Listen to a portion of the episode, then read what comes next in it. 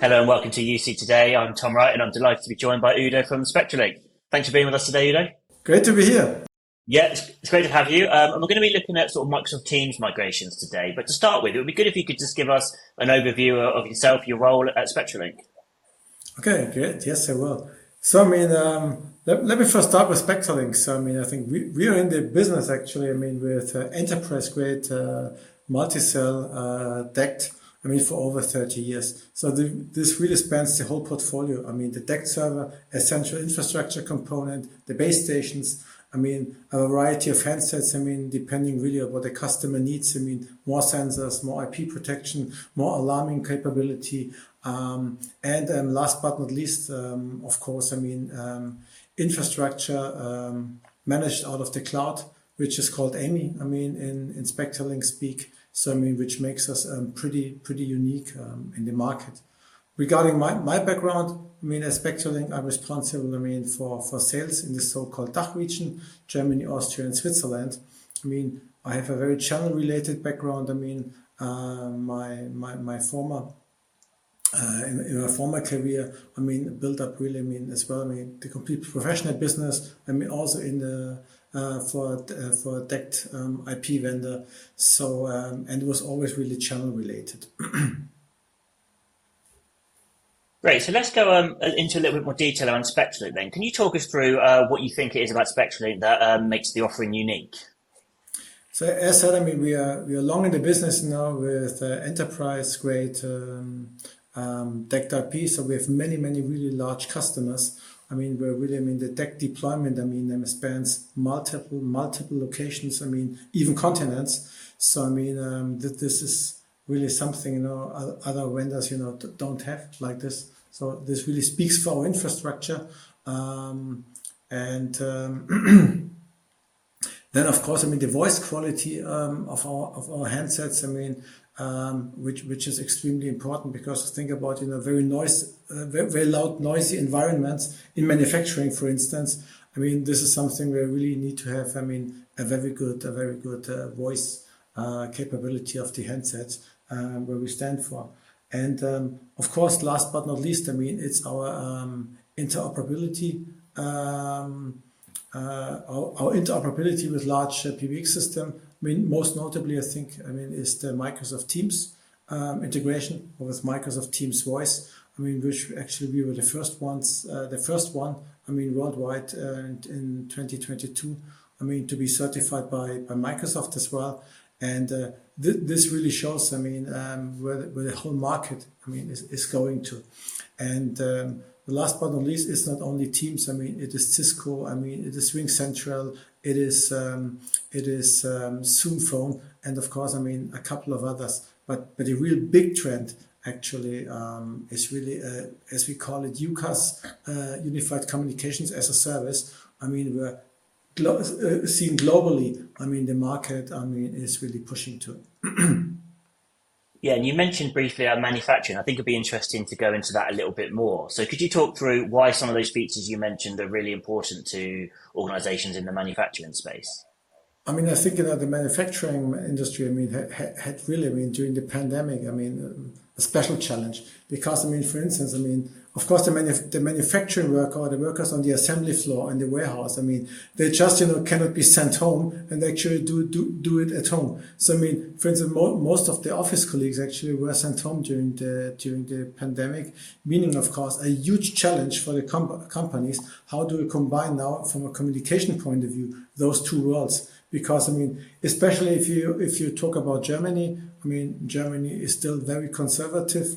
I mean, in terms of cloud PBX deployment, I mean, behind other European countries, I mean, notably Benelux or the Nordic regions. So, I mean, the companies really had to adapt themselves quickly and to combine this somehow. So, I mean, this meant, of course, using SBCs, combining the worlds, and so on.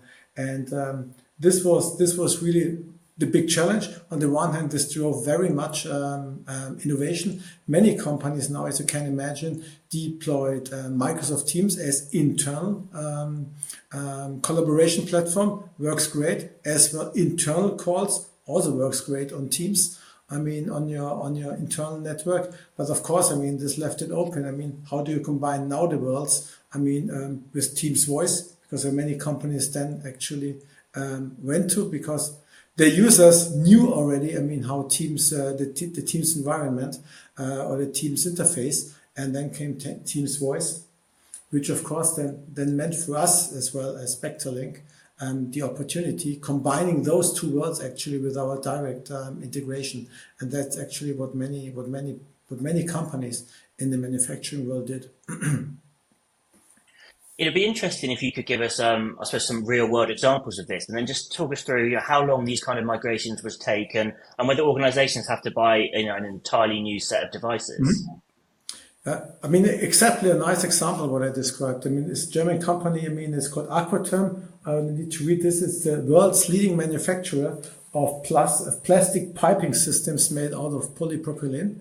So, I mean, they're typical what you call German Mittelstand, which is the backbone, actually, I mean, of the German economy. So, I mean, they're as that world market leader. They have, I think, you know, globally, I mean, five larger subsidiaries. And so they had exactly this challenge, I mean, I described before. And then, you know, they really, together with our partner, IANT, I mean, they really thought, how can we combine this? Because the way they originated this, I mean, with the SBC, you know, with old legacy systems, for instance, their DECT was still on the old PBX legacy systems. Then, of course, you had the new world, in other words, Teams, you know, people, I mean, office workers in the home office or much of hybrid work today. And all this came together. I mean, and IANT, I mean, which was their chosen partner.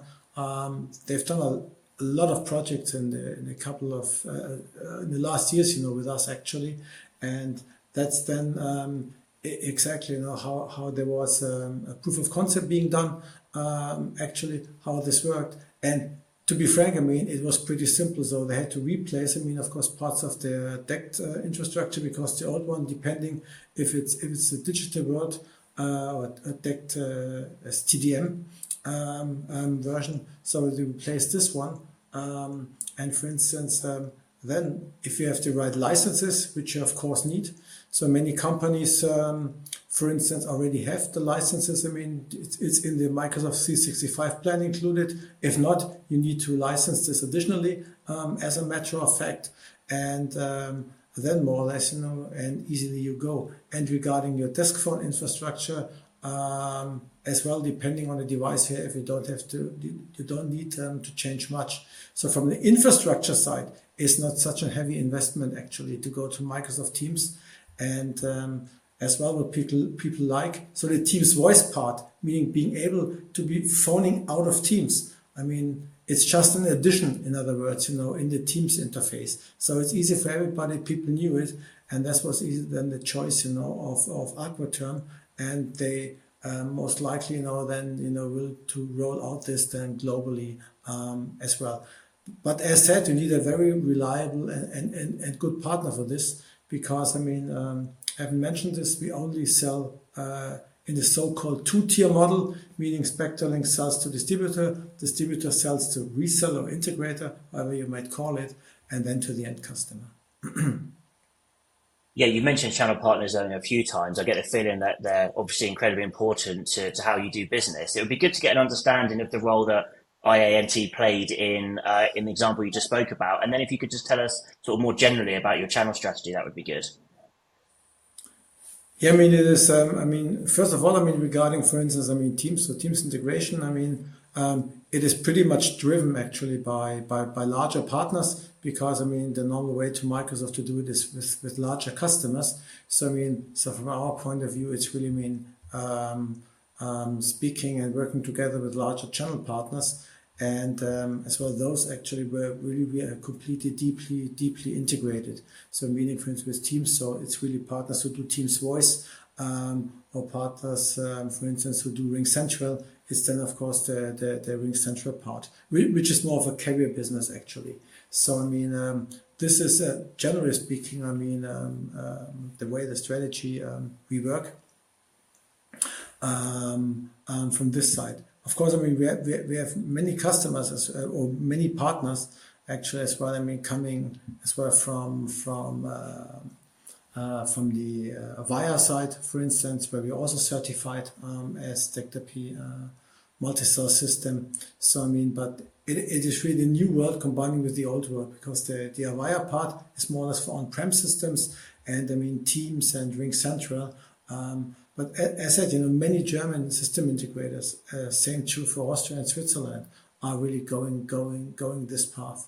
So I mean, in this case, the pandemic was really positive. I mean, at least it has or has had some positive effects like this one. Yeah. Okay, Udo, it's been great talking to you. I'm afraid that's all we've got time for, but it's been really good getting some real world examples. I think it always helps bring these stories to life. So thank you for joining us. Thank you.